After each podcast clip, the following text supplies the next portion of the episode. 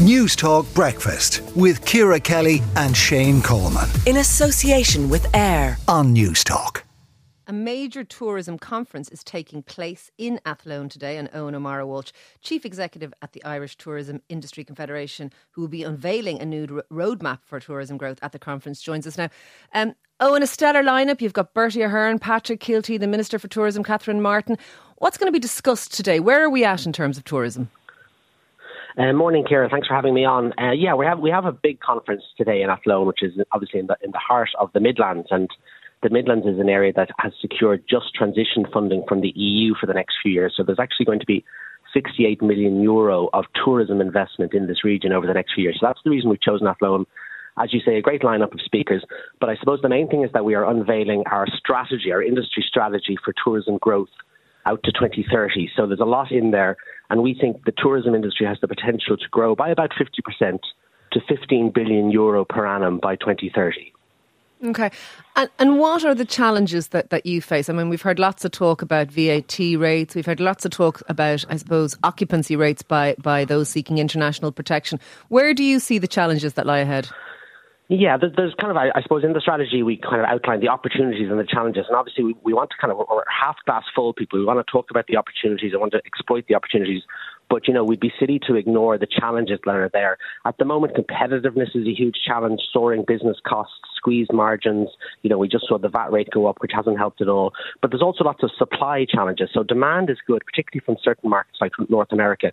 And that's all wonderful. But there's huge kind of supply and capacity challenges and I suppose first among equals is the fact that 20% of all bedrooms, tourism bedrooms around the country, are now contracted to government for humanitarian reasons.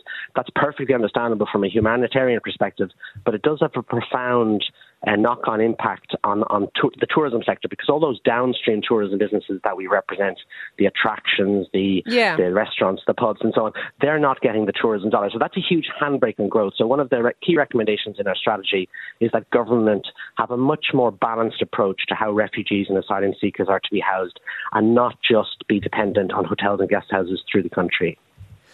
And in, in terms of those challenges, you, you, mentioned North America, things like the, the American embassy putting out a statement talking about the safety uh, or otherwise uh, of Ireland for tourism. Are they issues you're concerned about? Yeah, there, there is, issues we're obviously very aware of. I mean, the, the good news is that Ireland is thought of um, throughout the world as a very safe and secure destination. We have very little crime targeted at, at, at, tourists, which is which is a plus.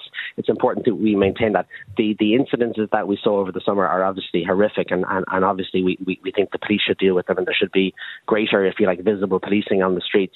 But thankfully, overseas, Ireland is still thought of as a very safe and secure destination. We have an awful lot in our favour in terms of the country, you know, in terms of you know the the Céad Míle Fáilte is still very strong. The Irish scenery is well thought of. Our heritage and culture is, is, is unique. There's great connectivity into the island as well. So there's an awful lot of potential for the sector, which is, is after all, the largest indigenous industry and biggest regional employer. But I think what we're keen on is that government and agencies, uh, if you like, support this policy and this, this recommendation and introduce pro tourism policies uh, wherever possible because we can't equally take the sector for granted. Okay, and you mentioned pro tourism policies there. We were talking about the occupancy with international protection, uh, uh, uh, people staying in hotels. There are a lot of hotels that, that have done quite well out of that, but as you mentioned, that the business is downstream, not so much. So, where does the tourism industry stand on this? Do you want to see an end to hotel rooms being used for asylum seekers, or or are hotels saying no, don't interfere in this? Yeah, well, we, we've always said that the tourism and hospitality sector should play its part. I mean, it's only right and proper that Ireland has a very um, open and generous approach to people people fleeing a war. Um, and we we said quite some time ago, and we probably stand by this, that about 12 to 13 percent of all the tourism beds in the country could be uh, contracted to the government. But it's about it, it's it's 20 percent at the moment, and it's only going up in the winter months. And I suppose if you're a regional hotelier and the government arrive and say, "Listen, will you sign up for 12 months or for 18 yeah, months? We'll, we'll, we'll, we'll guarantee 100 percent occupancy and we'll pay you everyone. It's a very attractive proposition, but that has a huge uh, knock-on impact on that local tourism economy. It does. So, so where does tourism stand on it? Is what I'm asking you. Well, well, our, our view is that um, only only about twelve percent of the national hotel stock should be contracted to government, okay. and and, and gov- government should, so lo- shouldn't come knocking on the door currently. once that. Yeah, exactly. And, okay. and modular housing, state institutions, vacant buildings, unused dwellings, all the other forms of accommodation really need to be explored.